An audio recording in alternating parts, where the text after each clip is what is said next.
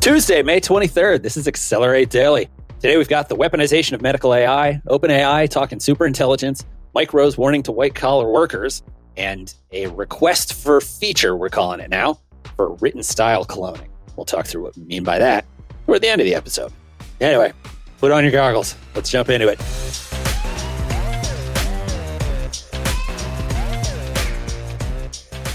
Welcome back, everybody. I'm Adam. My name is Mackenzie. Good morning. How you doing? Oh, it is what it is. Living the dream. I realize that like we should leave some banter in here, right? Like it's it's a worth acknowledging that the reason that we do a project like this is yeah, marketing, but also we're both doing weird startup things in the AI space. And so Mhm. like almost every day there is a thing where I'm like, yeah, but did you have you thought about Well, I got a one. I got a one to edit in. Um, what's blue and not very heavy? Light blue. Oh Come on. Hey, I can get on, on board for Daily Dad Joke. I actually own dailydadjoke.email. And my plan was just like. I'm just going to use GPT to generate 365 dad jokes and have them automatically emailed out yeah, we'll do that. Request for feature tomorrow. for a dollar per subscriber. There's, Yeah. there's, there's, there's your get. okay. Uh, lead image. So we decided we're going to start putting the prompts for these images in the description.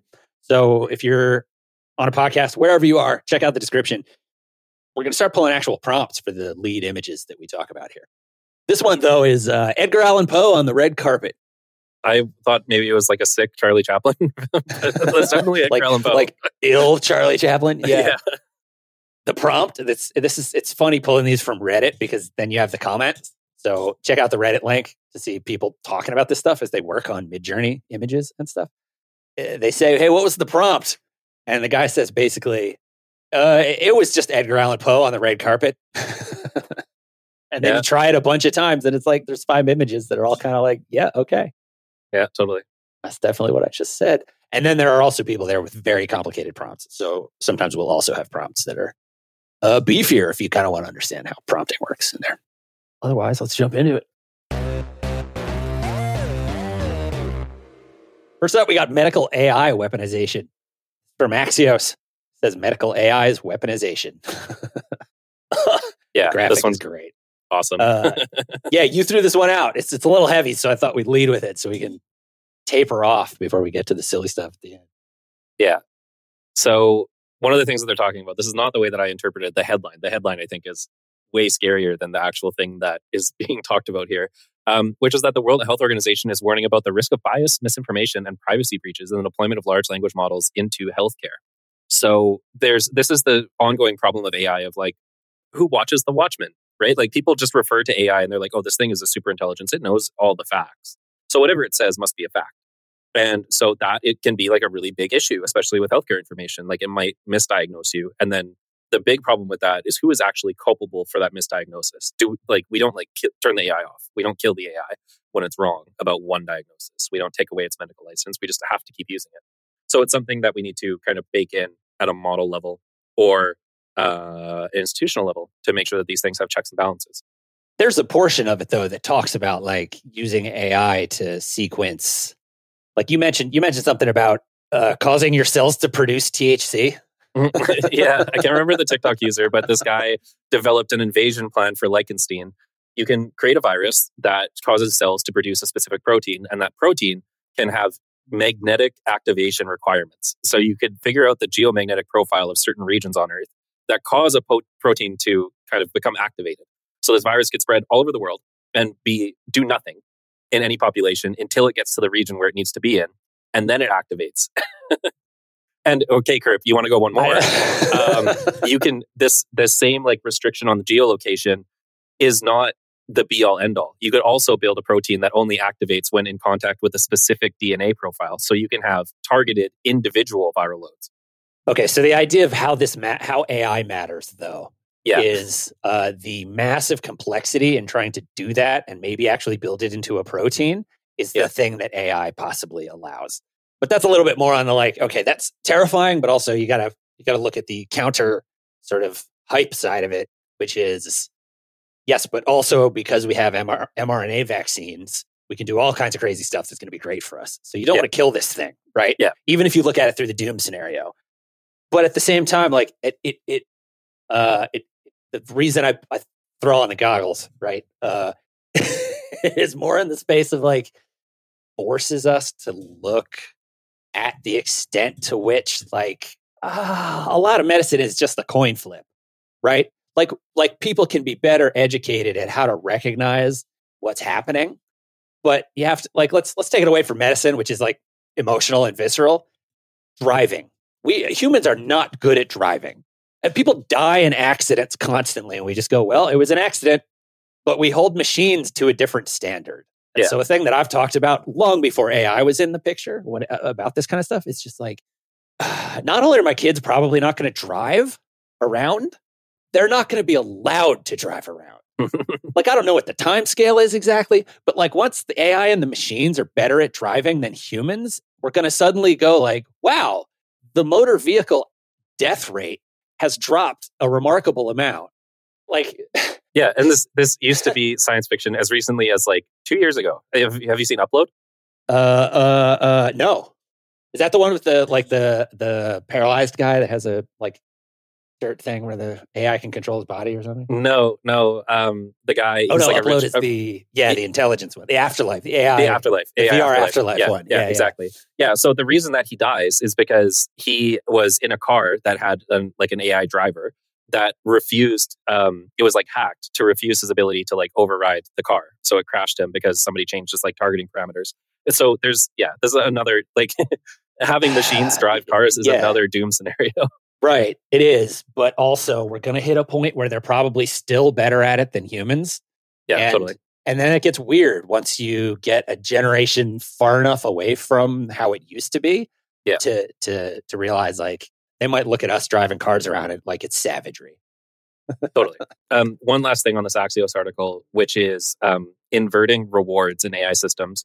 So there's a paper that they mention where some medical researchers took a AI that was designed to reduce the toxicity in the development of medicine and just inverted the reward. So the more toxic the chemical was, the more the AI was rewarded to create that.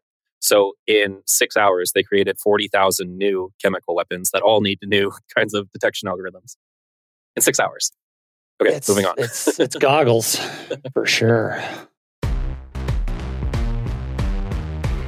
Well, you know, it's Tuesday, so let's it feels like this one stays almost as heavy. Superintelligence. OpenAI dropped a blog post where they they really are actively introducing the idea of superintelligence as part of this conversation. This is like file this under this is why we call it accelerate daily how quickly we went from conversations about like, hey, Siri sucks to the Overton window has shifted into like, okay, we have to have a sincere conversation about what happens once there are agentic actors who are a hundred, a thousand times smarter than any human has ever been. Like Elon Musk has been talking about it for a while and, and they kind of look at him like a kook. Here we are, right? Sam Altman just testified before United States Congress last week, and now they're dropping papers saying, "Hey, we have to take this idea very seriously and how we govern these things," and puts forward some basic ideas. Totally. I see it. Yeah. Like, I think that there's like some whiplash from like ChatGPT a little bit where people were like, oh, this thing is crazy. Like, I can like, oh, I could do all this stuff. And then now that we're like getting into like the request for features um, or the neural network nourishment, formerly known as, uh, we start talking about ways that this like, like new startups that can exist to like start to like automate these things. And so one, one of the like questions or like concerns that I have about super intelligence is like, is that a single model? Is there a single point of like, you turn this off or is super intelligence the work that I do? where I take like a generally intelligent model and plug it into so many places that it it, it achieves this effect. What they call it, uh, what they talk about in the paper is that um, these AI models would produce as much productivity as today's large corporations. Of course, referring to things like like the largest corporations that we have today would be like Apple, Google, Microsoft, IBM, Raytheon.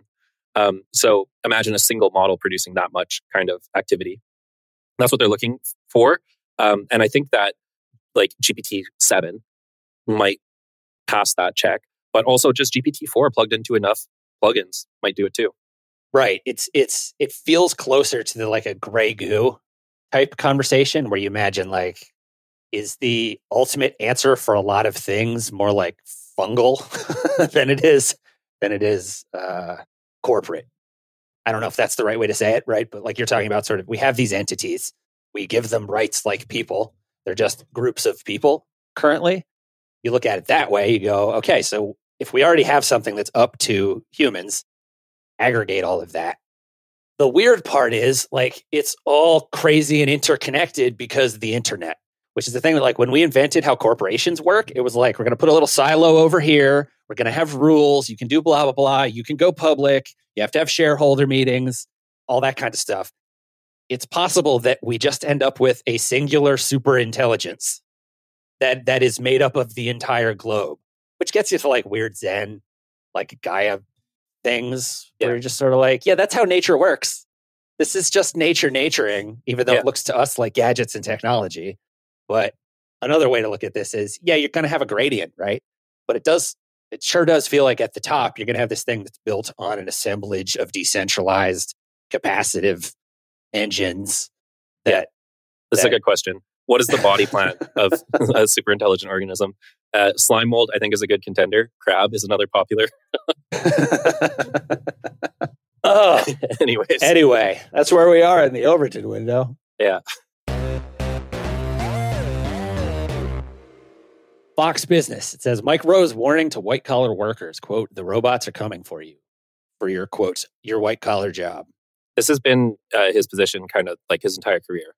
And then just a quick aside, like if anyone is at home listening and like trying to figure out how to make money, go look up Mike Rowe, right? like there's there's a, a what's the word? An, an uneven kind of advantage to doing these like dirty jobs, especially local service jobs, which is that you don't have as much competition as these white collar jobs. White collar jobs, the results can be transmitted anywhere in the world. So your competition is everyone on earth, everyone with an internet right. connection, right. which is literally everybody.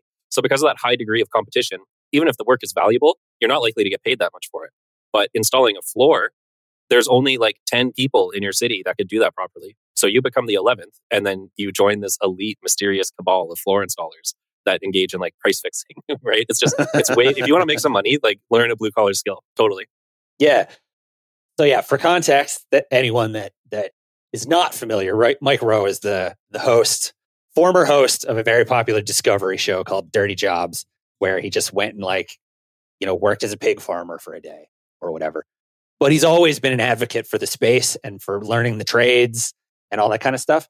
And you should watch the clip here because he, you know, his take on it is is is a relevant part of the conversation, which is like there is there is an opportunity here, right? We talk about retraining and reskilling, and people are always sort of like, "Oh, but that doesn't work." Okay, but there's another way to look at it, which is there's an opportunity here to grow into the space, like orthogonal to what's going to happen here and find the opportunity that's created. It's it's just usually been the Provence of like I even say that right. The the it's, you know it's been the realm of of hey I live in a town and they need people to dig ditches. Uh, I can charge money for that. And like I think we've we've with our phase of the industrial revolution, we've gone through a phase of not looking at those jobs as entrepreneurial like opportunities, but somebody in a town who's just like, yeah, I can deliver your hay and puts together a business is is not getting replaced by AI in the same way. Those um, are like the best entrepreneurial plays, right? So I, uh, uh, American viewers, like you might not know this, but the average home price in Canada is about double what it is in the United States, mostly due to like restricted inventory. So there's a lot of like, you know, like houses that would be like eight hundred thousand dollars in Texas, in here in Canada, go for like two, three million dollars. So you need to be like a certain kind of person to live in a place like that. And the people that are that are not like like they're not working at Microsoft, right? They're not working at Amazon here, um, not even in the tech department. They are running like an electrical installation company by themselves, and that's it. That's all they have to do is just like install some wires. It's like do like definitely investigate these blue, especially if you're a young person.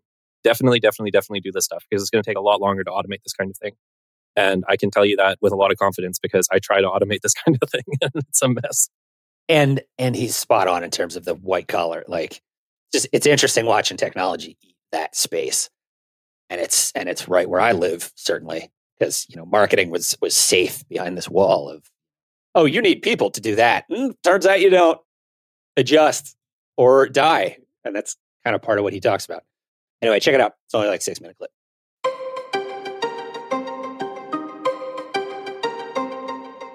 Uh, yes, neural network nourishment, as we've been calling it.